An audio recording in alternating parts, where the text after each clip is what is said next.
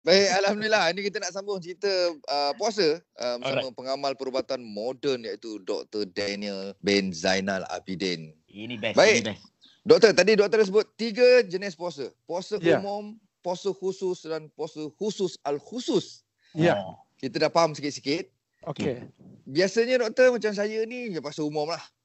Tapi saya nak upgrade saya punya puasa ni kepada puasa khusus ni. Puasa orang soleh ni. Ada cara Ya. ke doktor? Oh, nombor dua je eh. Yang tingkat Ah. kedua je dulu eh. Ah, tengok Ya. kedua dululah. Okey, Tiga tu alright, tinggi alright. sangat macam Anas. Okay. Anas lain. Eh.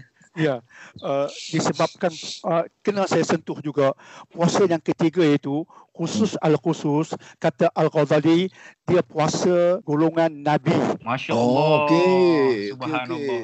Baik. golongan siddiqin Masya Allah. dan golongan al-muqarrabin. Allahu Akbar. Oh, Sedap jadi- dengar. Oh. Tinggi. Tinggi-tinggi tu. Hmm. Uh, sebab itu kita insya-Allah nak mengejar paling kurang pun nombor dua, Allahumma amin. Okey. InsyaAllah. InsyaAllah. puasa orang soleh. Insya-Allah. Hmm, hmm. Jadi untuk mencapainya ada enam rahsia yang perlu difahami dan dihayati. Okey. Pertama sekali, jaga mata. Mata. Hmm. Uh, Okey. Apa yang kita tengok itu kita faham. Jaga. Baik. Apatah lagi melihat benda-benda haram. Hmm. Hmm. Ini dalam konteks kita hari ini zaman sains teknologi TV ni kena kawal sungguh. Baik. Faham. Hmm. Uh, bukan tak boleh tapi apa yang kita nak tengok. Ya, ya, ya. Ah, kena hati-hati. Ah, itu pertama ya. Baik. Yang keduanya jaga lidah. Okey. Apa yang kita nak kata. Hmm. Kita nak telefon, kita nak cakap dengan keluarga, nak cakap dengan kawan. Walaupun masa TKP, cakap masih rancak. Faham. Hmm. Ah, Faham. jadi jaga lidah. Baik, Okey, itu yang kedua. Yang ketiga, jaga pendengaran. Mhm. Ah, jadi nak dengar apa? Ah, nak dengar lagu boleh, tapi lagu-lagu yang macam mana? Baik. Yang ah, menyedarkan, yang menginsafkan, ah, itu semua ah, kena diambil kira. Hmm. Itu yang ketiga.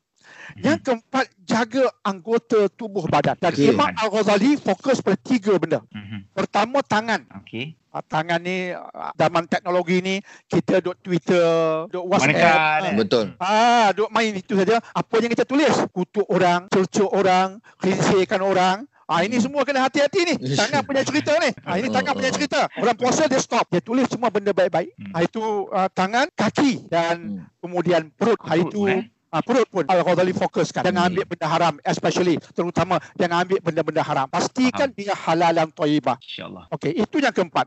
Yang Baik. kelima, tidak banyak makan walaupun halal. Faham. Tak boleh berlebihan lah ni. Tak boleh berlebihan walaupun dia halal. Ramai Hmm. orang dia buka puasa dengan kurma. Kemudian dia makan daging kurma sampai tergedang. Kata orang utara. buka sunnah kurma. Kemudian daging Kurma. kurma, kemudian daging kurma tak berhenti-henti. Ah, itu berlebihan. Walaupun halal.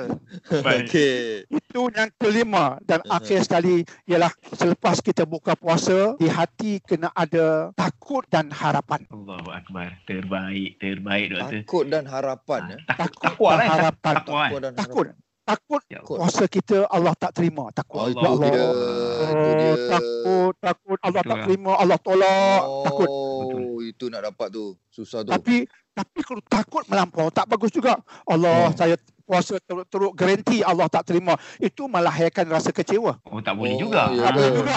Mm-mm. Maka kena Oh. dibalance, kena diseimbangkan dengan harapan. Baik. Semoga semoga Allah terima. Semoga kalau ada kecacatan Allah maafkan, terima juga. Kena ada itu juga. Okey. InsyaAllah.